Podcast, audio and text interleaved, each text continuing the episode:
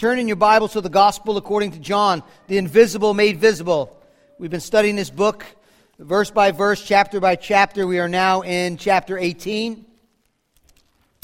Uh, we are going to, I didn't say this to the first service, but I'll let you all know. Don't tell them. We're going to finish this book in about the end of May. We're going to be into the uh, Good Friday account on Good Friday, the resurrection on Sunday morning, and then finish up the book in um, end of May. Beginning June, we're going to do a, a series on the uh, fruit of the Spirit in Galatian. And uh, after that, we're going to do a, a, a, short series, four or five weeks on question why. Why do we gather on Sunday? Why do we have community groups? You know, why do we, why do we partake in the Lord's Supper and, and, and the, the uh, uh, communion, stuff of that nature, and baptism, I should say. And then come in the fall, I think the plan is we're going to do this the, as we celebrate the Reformation. We're going to do the short book of Jude uh, come in September. And then in October, we're going to do a series. And you're thinking, October, can we please get to April? Um, and then in, in, October, we're definitely going to do something on the Reformation and probably the five solas uh, alone, meaning alone, which came from the Reformation. So just to give you guys up to speed. So that's kind of where we're going, unless the Lord changes his mind and convinces the pastoral team. But so John 18, let's let's read God's word together. Reading from an ESV. Bibles in the back. Going to dismiss the kids in a minute. You grab a Bible if you don't have one. And we're in John chapter 18, where we left off last week, beginning at verse 28. Matthew, Mark, Luke, John, four gospel accounts, one gospel. I say it all the time because his name is Jesus. One gospel. John chapter 18, verse 28. Hear the word of the Lord. Then they led Jesus from the house of Caiaphas to the governor's headquarters. It was early morning.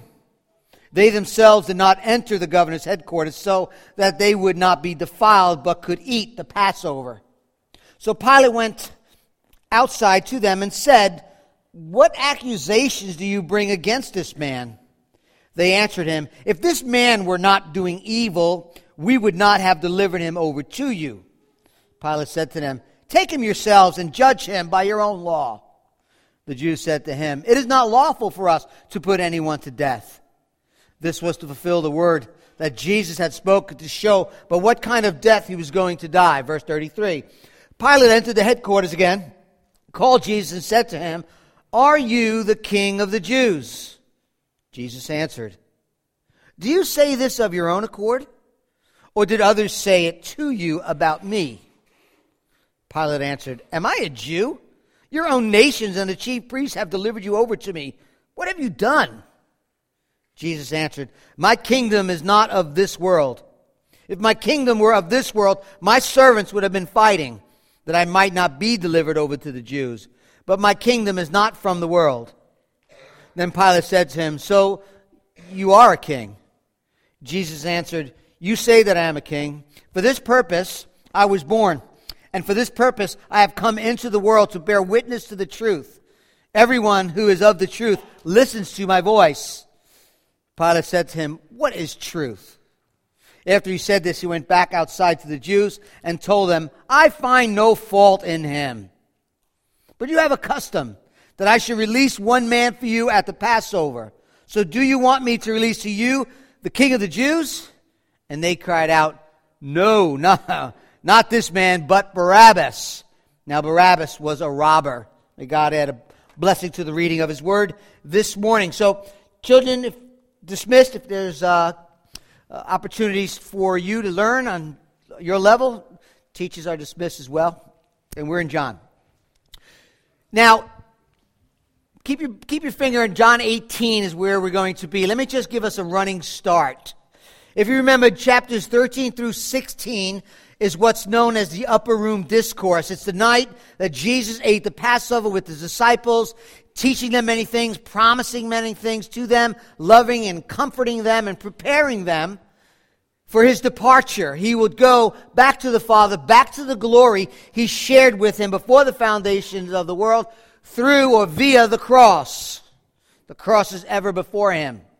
In 17, in chapter 17, our high priest, Jesus, intercedes for them and intercedes for us and prays on, on our behalf, even though Jesus knows that after he's done with his prayer, he is going to be bound and taken and later to be crucified. But yet, the Son of God cares and loves and serves others even in the midst of what lies ahead. Absolutely amazing.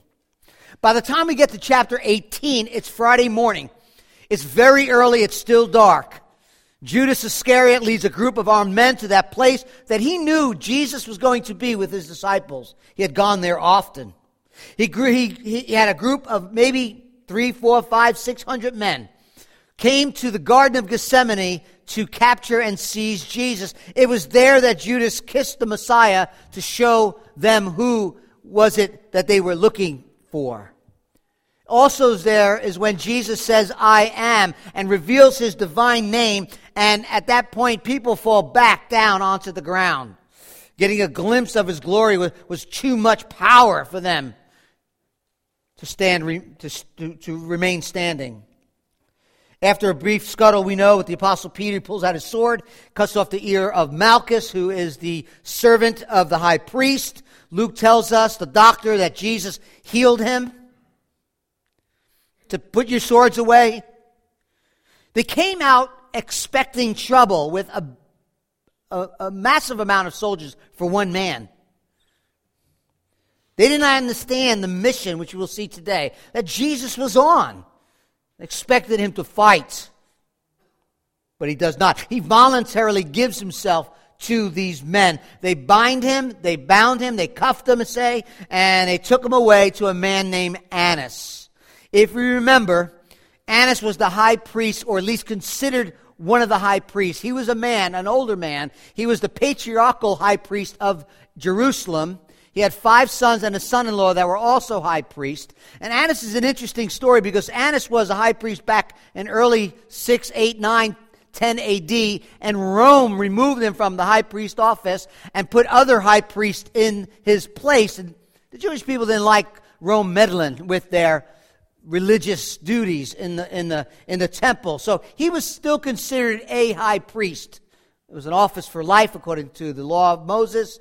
And that's why we see him going to Caiaphas, the son-in-law who is high priest, and to Annas, who is high priest. It's sort of like when you're when you're the president of the United States and your your term is over, they still call you president or governor, even though your your uh, your, your term is over. So he brings him to Annas, probably the oldest high priest in Jerusalem, probably with the most power. And Jesus is brought to this Annas where the trial begins. That's where we left off last week.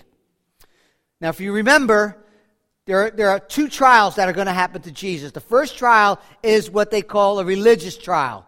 Jesus brought to Annas, then he's brought to Caiaphas, the high priest, and then he's brought before the Sanhedrin, where he's found guilty of blasphemy. Three phases, one trial. The second trial is the Roman trial, which we will pick up today, where Jesus is brought before Pilate. Luke tells us that he was also brought to Herod, who was in town, if you remember that story. And Herod doesn't want nothing to do with it and sends him back to Pilate. Three separate phases of one, uh, excuse me, Roman trial. So as you're reading the gospel accounts, you need to know that to put the stories together. Now, as we, as we picked up last week, we noticed that he went to Annas. Now you need to know that John only records that first phase of the religious trial before Annas. He doesn't tell us about Caiaphas and the Sanhedrin. Other gospel accounts do that, but he does not do that. So we mentioned last week, and I just want to mention this again quickly, is everything about this trial is illegal. Totally illegal. It was not supposed to be done at night. It was supposed to be done out in the open during the day so that people aren't railroaded and framed.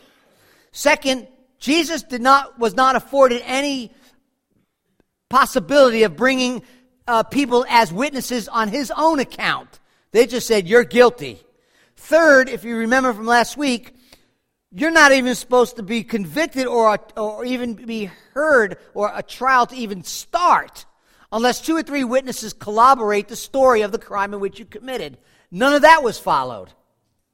They did it at night. They did it uh, uh without the Fifth Amendment. Uh, we call it the Fifth Amendment. There was no witnesses.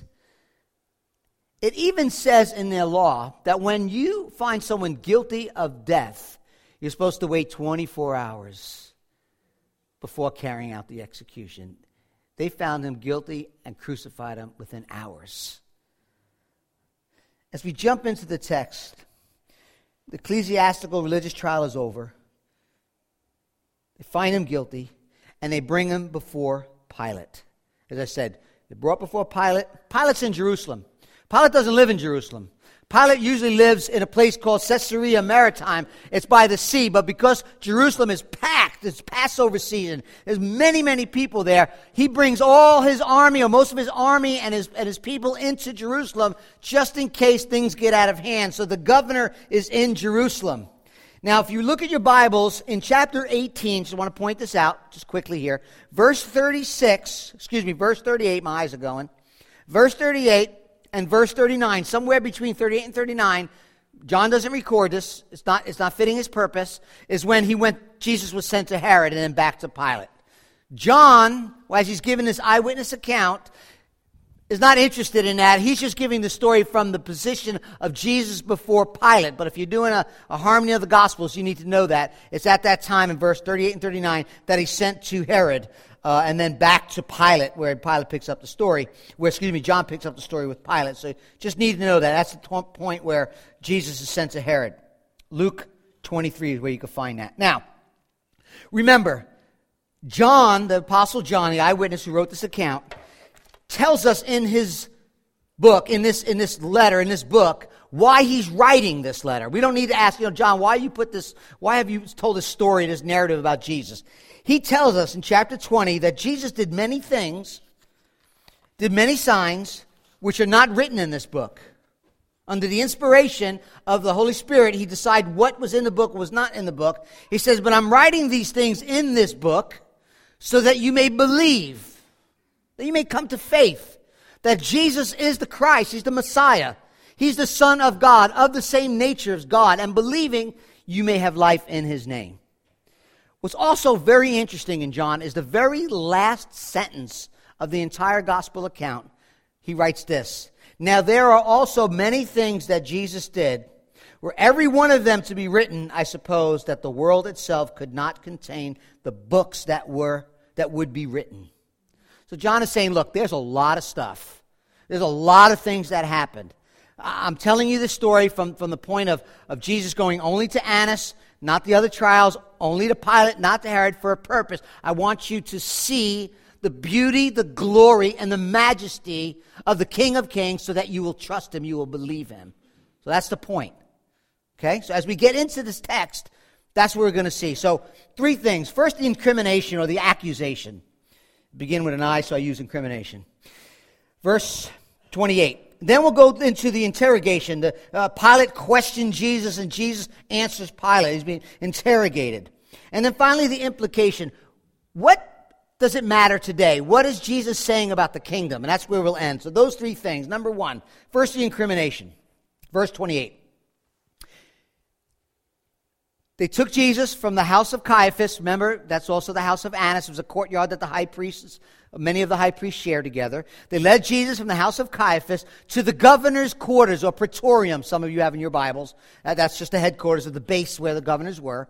It was very early in the morning. Sun just came up. They themselves, though, that's Caiaphas and the Sanhedrin, religious leaders, they themselves did not enter the governor's headquarters so that they would not be defiled, but could eat the Passover.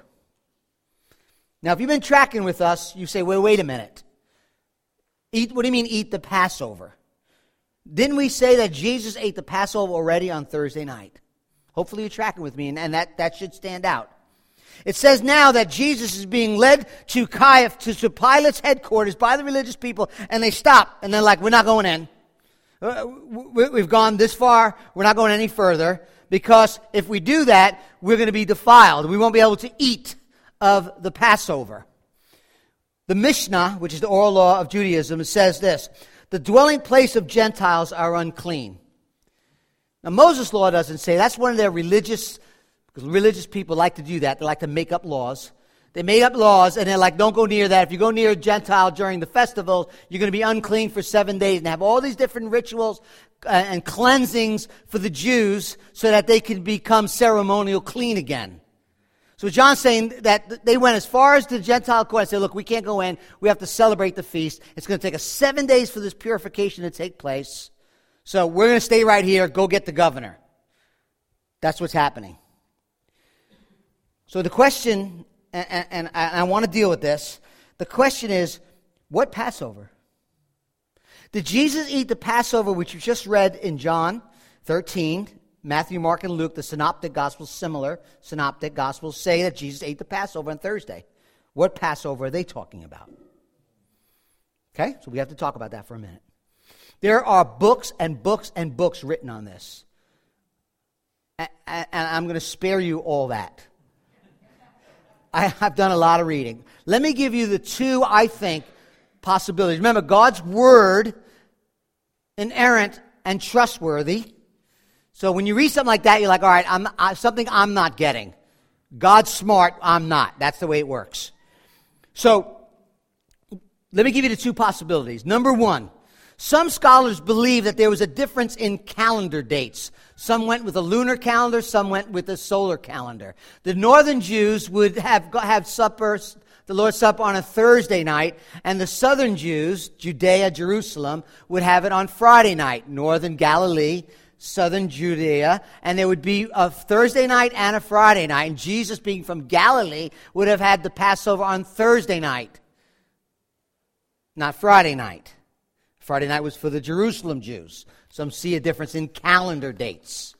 And that would say, okay, well, Jesus had on Thursday night with his disciples, and then Friday night the Jews in Jerusalem, they don't want to get defiled, they don't want to go into the temple, uh, excuse me, into the praetorium, they're going to stay out. That's possible.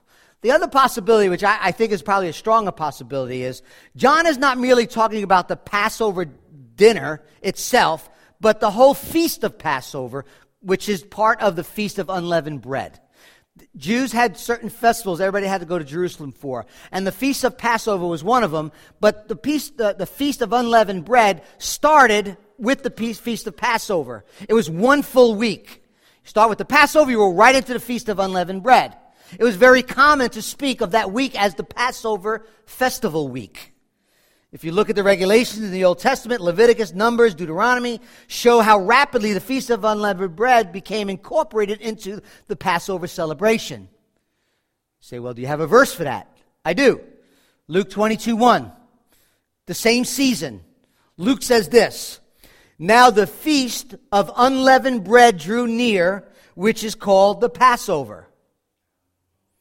So eat the Passover, they would not go into the praetorium because they eat the Passover, probably means eat the Passover in the feast, in the festival that lasted a whole week.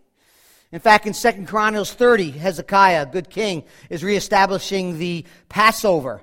And he talks about it, the people coming together in Jerusalem to keep the feast of the unleavened bread. And you see how they're intertwined with each other. Either way, later that morning, Jesus being crucified on a Roman cross at the time when either the Passover sacrifice was happening or the first day of unleavened bread, which is part of the Passover week, that first day, they're still offering sacrifices and burnt offerings on the altar. So as Jesus is the Lamb of God who takes away the sins of the world, there are being sacrifices at the altar while Jesus is being crucified. Now, let me just say this. Jesus does not need to be crucified on the first day of Passover so that he becomes the Passover lamb. Jesus is the Passover lamb. John said, Behold, the Lamb of God who takes away the sins of the world. All the sacrificial system comes together in fulfillment in Jesus Christ, whether it's a Monday or a Thursday. He is who he is. So you could take either way. That's not the point John is trying to make. But that's the deal with the Passover. The point that John is making here by talking about defilement and talking about the Passover is to show you what giant hypocrites religious people are. That's what he's saying. How hypocritical religious people are. Now, if you've never heard me say that, like he's a pastor, he's talking about religious people that way, because the way we define religion is religion is a system of beliefs that tell us if I do good, if I am right, if I obey, if I follow the law, if I go to church, if I, if I pray hard, if I read my Bible, if I give to the church, if I do all things, God will love me, God will accept me, and God will, will forgive me. That's religion. In fact, people who hold that system of beliefs look down on others. You're not living up to my expectation. Look how good I'm doing. God, you owe me when hard times and difficulties come. Where were you, God? I've done all this for you. That's religion. The gospel, the gospel is that God loves me. God accepts me. God forgives me because of Jesus Christ, his perfect moral record on my behalf. His death on the cross in my place is the fulfillment or the payment for my sins, and therefore, because I am loved in Christ, because I am accepted from the cross, because I am forgiven because of Jesus, therefore I'll obey and I will follow the commands of God. Not in order to be loved, but because I'm loved. That's a slippery slope, family. And if you're here and you're a Christian, you're like, oh, yeah, I know that. Martin Luther was right. Religion is the default mode of every human heart. Be careful. That's why we say it here often, because I can become a self righteous person as well, looking down on others, mandating them to follow what I think they should do. These religious hypocrites and their meticulous scruples are concerned about becoming defiled, which prevent them from keeping the feast, but they are not at all concerned about the moral guilt of condemning an innocent man to death, violating every law possible in Judaism to get a wrong judicial guilt out of Jesus. That's what John is showing us. Calvin writes this These hypocrites, you know, they didn't have, they, they didn't have lack of words back then. I'll tell you, Calvin and some of the other reformers, they, they're, pretty, they're pretty rough. This is what Calvin writes. These hypocrites, though they are so full of malice ambition, fraud, cruelty, and greed that they almost infect heaven and earth with their abominable smell and are only afraid of external pollution. Get him, Calvin, right? Verse 29.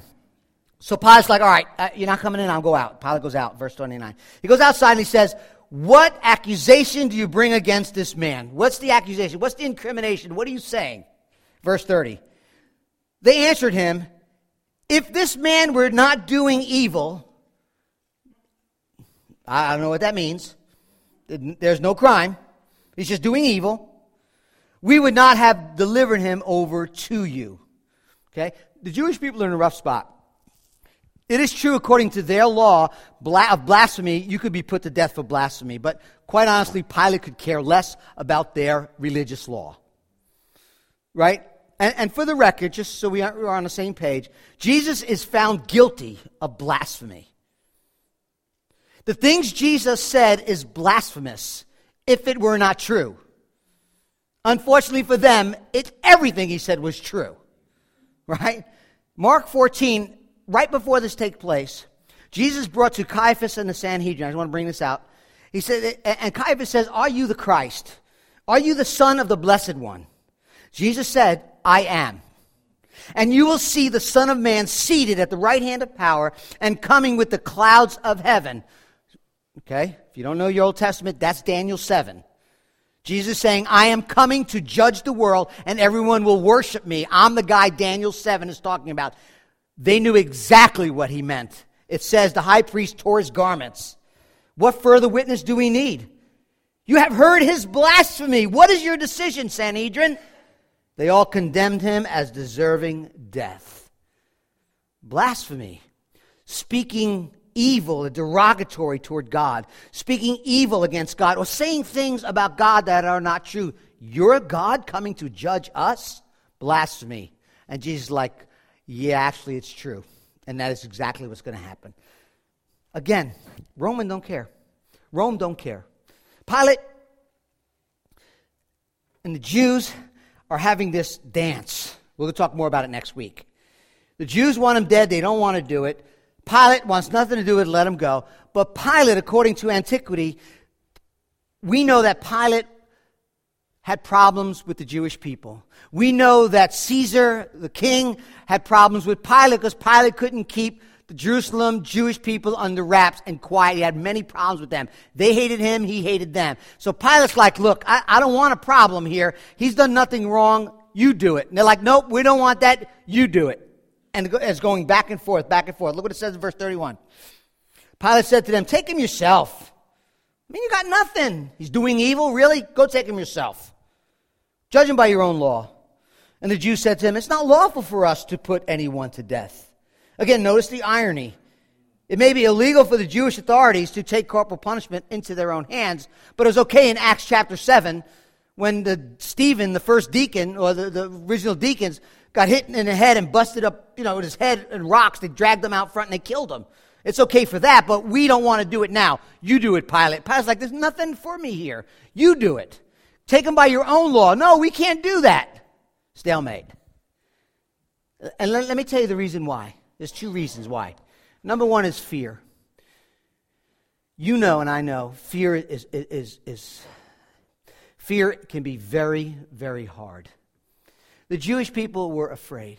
They were afraid to do anything with Jesus because they saw the crowds, they saw the people. They didn't want to turn the place upside down.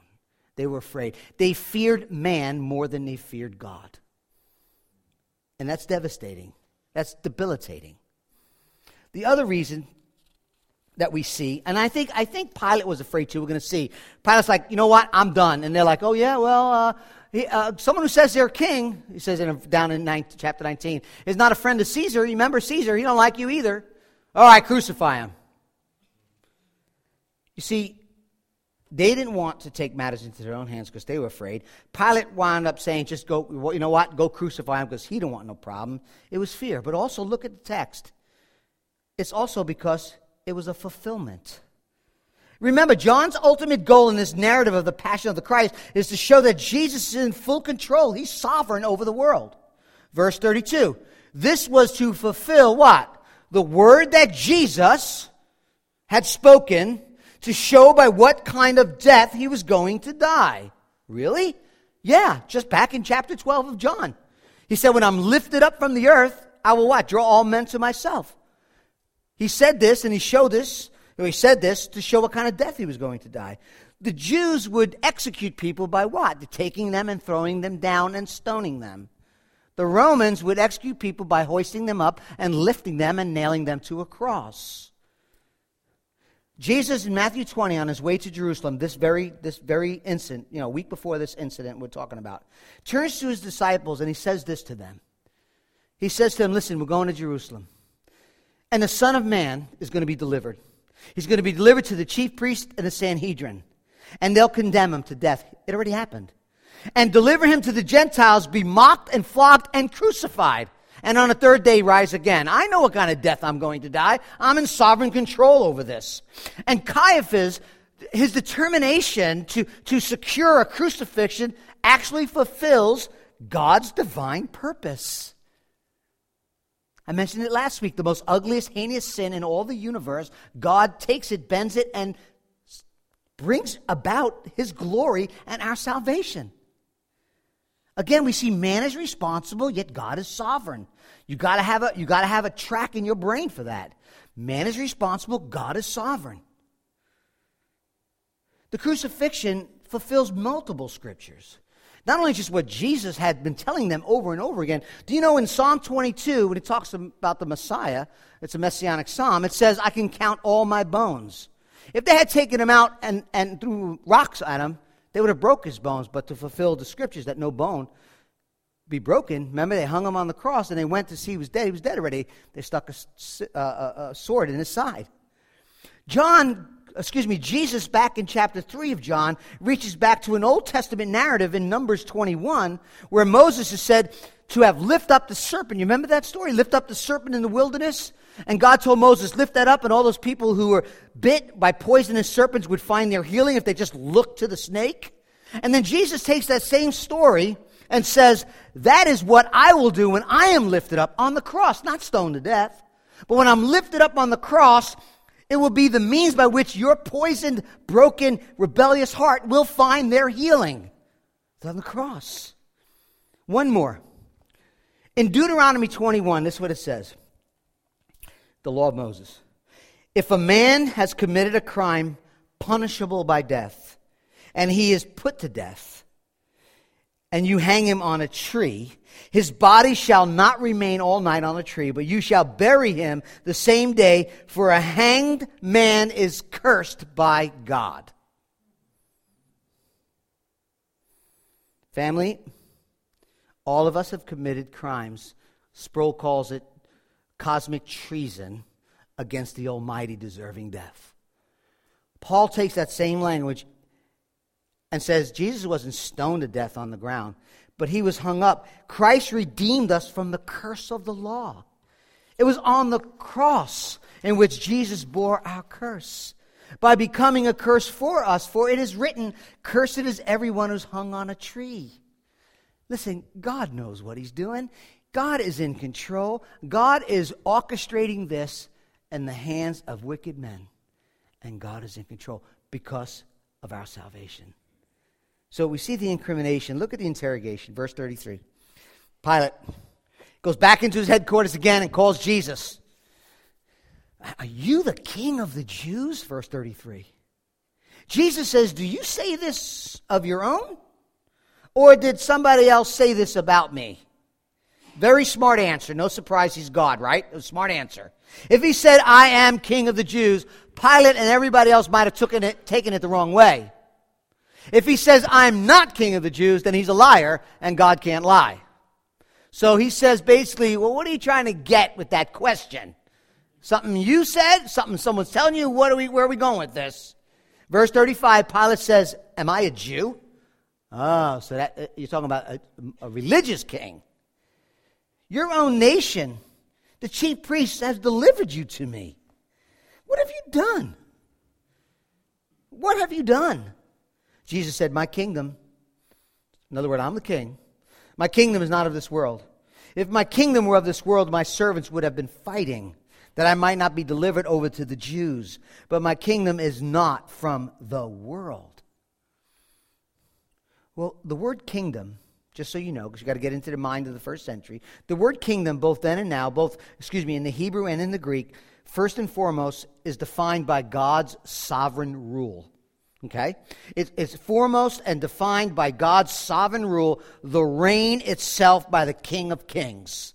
Secondarily, it's over the realm of which he rules. The biblical idea of the kingdom of God is deeply rooted in the hearts and minds of the Jewish people. The kingdom of God and the kingdom uh, uh, uh that's coming is something that the, the Jewish people long for. It was something that multiple scriptures point to. It is something the prophets spoke about the coming kingdom of God. It begins in Genesis 1, where we see God the Creator creating us in the imago Dei, in the image and likeness of God. He creates Adam and Eve. He creates the world, and He's with them. The Bible says He's walking with them. He is having fellowship with them. There is shalom, peace, innocence, beauty, glory. God creates Adam, the dust of the ground, and, and Eve from, from a rib, and He gives them this command, which is a great command, by the way. Eat and drink, be fruitful, and multiply. But don't eat of the tree of the knowledge of good and evil. And there's the king, the king of kings, walking in shalom, and in, in peace and paradise with his people, with his creation. Everything in creation is, is, is, is an act of worship. Everything in creation is used and devoted to and experienced in the worship of God. That's the picture of the first kingdom, the shalom. But then in chapter 3, we know sin enters the world and fractures the shalom, fractures the kingdom of God. What ends up happening now is instead of pursuing God, instead of worshiping God, we worship created things so that our desires no longer erupt into the worship of God and we're left with emptiness and a hole in our hearts. What that means is we can enjoy to some degree food and stuff and relationship, but because it doesn't flow out of worship of the one true God, it never completely satisfies the soul. Even the good things become the ultimate things. It's things we live for. We make idols out of things that we are supposed to enjoy in the context of worship. But then God doesn't leave us there, right? Genesis 3:15, the proto-evangelium, the first gospel, God speaks about a new healed coming kingdom a kingdom in which God invades this broken and rebellious world. He promises it to Adam in John, Genesis 3.15, then to Abraham and Abraham's sons. And then he raises up King David from, from, the, from the loin of, of Abraham, from the line of Abraham. And he says to King David that you will die, but I will raise up an offspring after you. He shall build a house for my name. I will establish his throne his kingdom forever.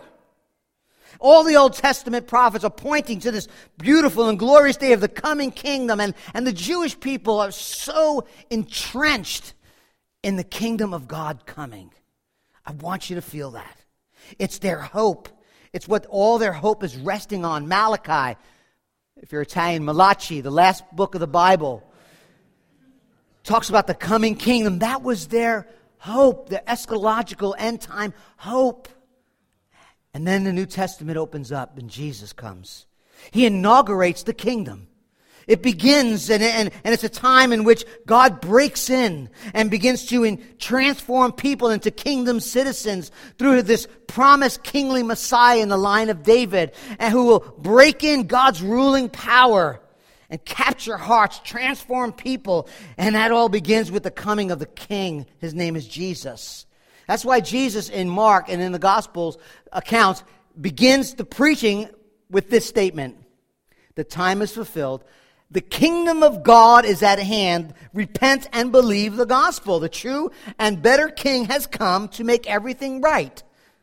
Just like a fairy tale, fairy tale story. Prince showing up, riding a white horse, kissing the princess, making everything right. All that has been broken has begun to be restored with the coming king. That's why Jesus' healing ministry, it wasn't just doing magical tricks. He was healing broken hearts. He was healing broken limbs. He was giving sight. He was healing diseases. All those things will be present in the coming kingdom. So, with Jesus coming, there's both a present reality and a future hope. When we bow our knee to King Jesus, he becomes king and he reigns and rules in the hearts of his people until someday he will come and reign and rule on the earth.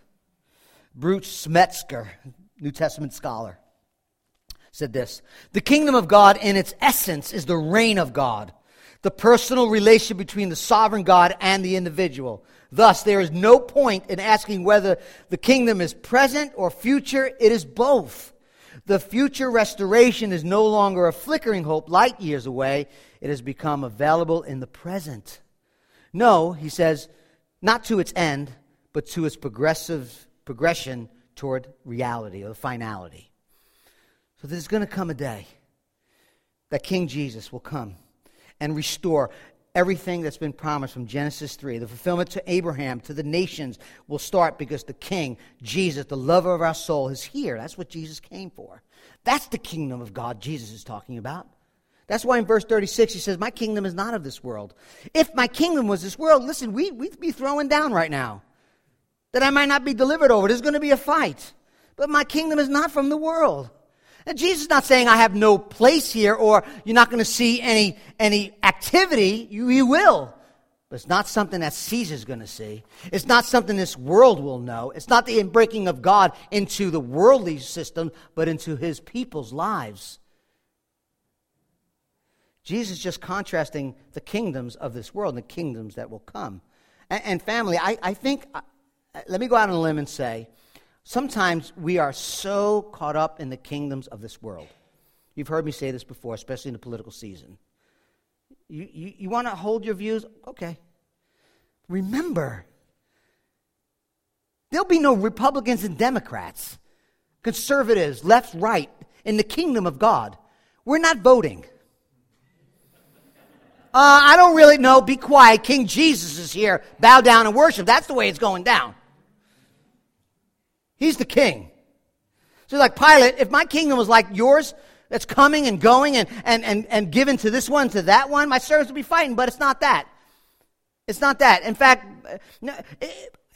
I'm a different king of a whole different kind. My purpose is that's why I'm delivered over to you. Because that's not about what's happening today, it's about the eternal kingdom and the promises of God. You wouldn't understand, Pilate. And now the implications of that. Look at verse 37. Pilate said to him, All right. So, so you are a king. I, am just trying to get this straight, right? Uh, you're saying a lot of stuff I don't understand. You're a king. And Jesus says, You say that I'm a king. In other words, yes. For this purpose, I'm a king. This purpose, I was born. And for this purpose, I was born. I came into the world is what? To bear witness to the truth. Everyone who's of the truth listens to my voice. Pilate answered to him, what is truth. The first implication here mentioned uh, of King Jesus and his coming kingdom is to bear witness to the truth. Underline that. To be a king was the reason he was born, the reason he came into the world. His incarnation, leaving glorious, his glory with his Father, coming down and, and, taking on human flesh, revealing something of that glory, culminating in the cross, revealing the Father to us. And, and on the cross, Jesus displays the, the absolute flawless justice of God that sin must be punished, and the absolute perfect love of God as he dies in our place. So when Jesus says, I have come to bear witness to the truth, he's not saying, you know what, I just come, I'm going to, you know, talk with people and figure out where, you know, people aren't right. There's some falsehood going around, and I'm going to teach some truth here. That's not exactly what Jesus is saying. The truth, according to Scripture, is God Himself. Jesus perfectly revealed the truth of God Himself. In John 17, Jesus says, Sanctify them how? Your word, Father, is truth. John's prologue in chapter 1 the Word became flesh, dwelt among us. We have seen his glory, glory as the only Son from the Father, full of grace and truth. Jesus defines truth in his well known statement I am the way, I am the truth, I am the life. God's Word is truth. The, the eternal incarnate Word of God is the embodiment of truth. He is the personified truth. He is the fulfillment of truth. He is the source of truth. Now, I say that because we live in a culture, kind of a crazy culture, that truth is determined by what I say it is, right? It's not, it, it, truth's not something that shifts with different people and different cultures. Truth is not based on what makes people feel good. Truth is not democratically determined. Let's all vote and see what truth is. And truth is not determined by sincerity. Oh, they really mean it. They're such a nice person. It must be true. Our postmodern pluralistic culture laughs at absolute truth, but the Bible claims that truth is revealed and can be known in Scripture under the inspiration of the Spirit of God or the Spirit of truth, John 14, and in the person of Christ. Truth is characteristic of God, and it's only as we come to know God, have a personal relationship with God who is truth, can we know the truth and know reality. Genuine truth is rooted in the eternal God, all powerful, unchangeable. So, what God has revealed to us through the perfect revelation of His Word is the final matter of all truth. Paul says that we have exchanged the truth of God for a lie, Romans 125. So Jesus doesn't show up to teach us or just communicate truth. He is the truth. And it says that's the mission. For the purpose I was born, I've come into the world to bear witness to the truth, to reveal to you the truth and the true God. Now, truth is a very foundational in John's gospel, in the account of John's gospel. It's not just intellectual facts. Truth, according to John, is truth that changes us. It orients life around truth because Jesus is the truth. Therefore, when we're rightly related to God, who is the truth, can we grasp what Jesus is saying that everyone who is of this truth, of God, listens to my voice? That word listen is to pay attention and to be conformed with what's being said. Do you understand what he's saying? It's not just intellectual assent, but the disclosure of God in truth is, is is the way in which he is building his kingdom. When we receive him, when we love him, we bow our knee to him as king, we know the truth. And the truth, the Bible says, will set us free. That truth will set us free. We'll walk in the light, we'll have life. Again, the irony Jesus is bound and on trial, and it is really Pilate who is bound by sin and darkness and on trial. He's confronted with the light of the world and must decide whether he prefers darkness or whether he prefers the light. And the same is true with all of us. Verse 38 to close. Can you put up verse 38 for me? Pilate said to him, What is truth? After he said this, he went back outside to the Jews and told them, I find no guilt. You have a custom, though, to release one man at the Passover feast that week long feast. Do you want me to release to you the king of the Jews? They said, No. They cried out, Not this man, but Barabbas. Now, Barabbas was a robber. John says he's a robber. Uh, robber. Others say he's an insurrectionist and he's a murderer. So he's got a colorful rap sheet. Okay, that's what, basically what it means. And he says, I don't find no fault in him, and he'll say it over and over again. But notice the text. He's brought before Pilate. Pilate's afraid. Pilate will soon turn him over. The Jews want nothing to do with him. They want him crucified. And he's being pressured to be handed over and then to be executed. Here's the implication wanting to be our own king is the essence of sin.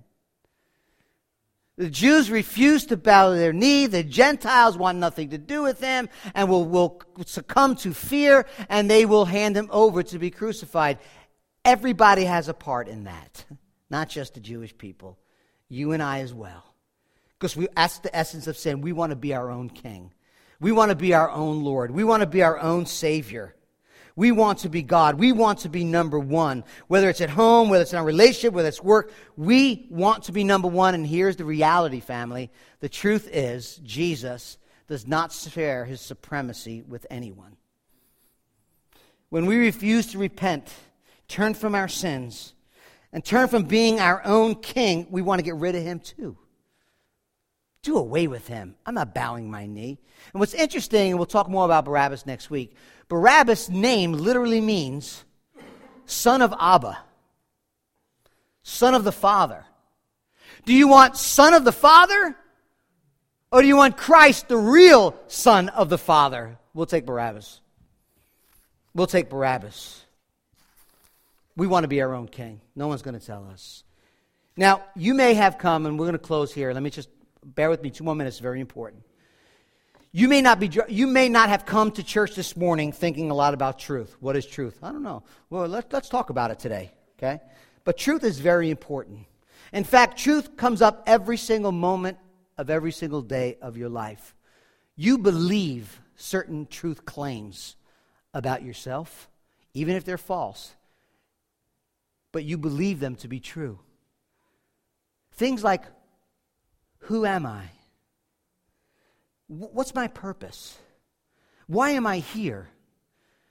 Why is the world so broken and so messed up? See, when you answer those questions, those are truth claims. See, if you think you are here, who am I? I am some sludge that had formed itself or some, some cosmic banging going on. I'm, I'm just randomly here. That's a truth claim. What is my purpose? I really don't have a purpose. There's no real nothing going on. There's no real purpose in life, and I'm just wandering around. It's messed up around here, and I have no idea what's going to happen in the future.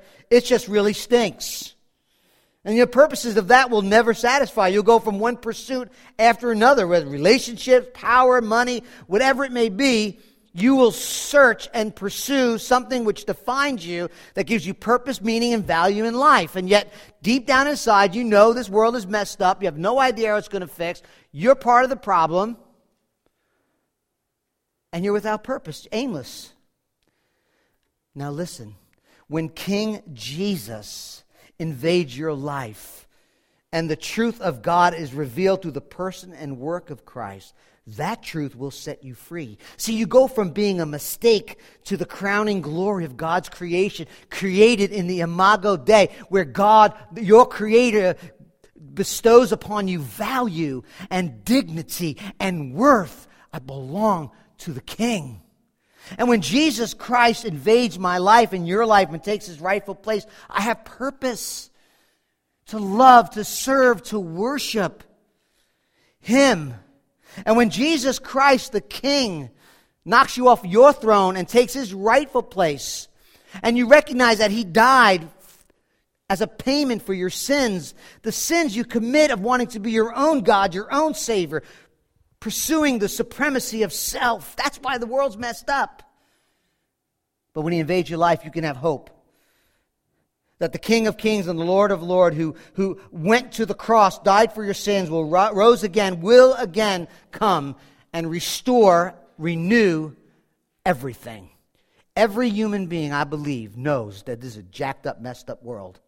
And we all hope that it doesn't stay this way. And I'm here to tell you that the coming king has come. His kingdom has begun. And someday his kingdom will come and there'll be healing. Full restoration. No more poverty, no more pain, no more racism, no more hatred, no more murder. You see, the nature and reality of Jesus' kingdom is that he comes not first to challenge Caesar's kingdom, but to reconcile men and women to God. What about you this morning? Will you bow down and put your sword down and take yourself off the throne and rightfully give Jesus the kingship of your life, where he could bring healing and forgiveness and restoration? He'll answer the questions Who am I? Why am I here? Is it ever going to be right? The kingdom of God answers those questions. We're going to sing and we're going to worship. My prayer is that you come to that place and bow your knee to Him. Died for you, rose for you, and worship Him together. Father, thank you.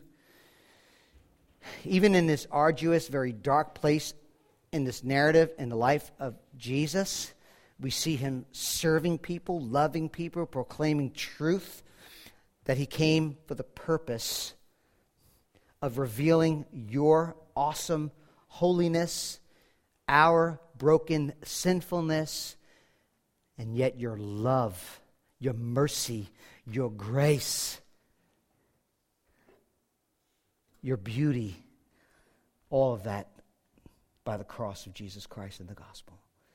God, please, as we, as your children, respond right now together, singing, Lord, we pray you would do a work in our hearts. Move, Spirit of God, draw us near to Jesus, we pray.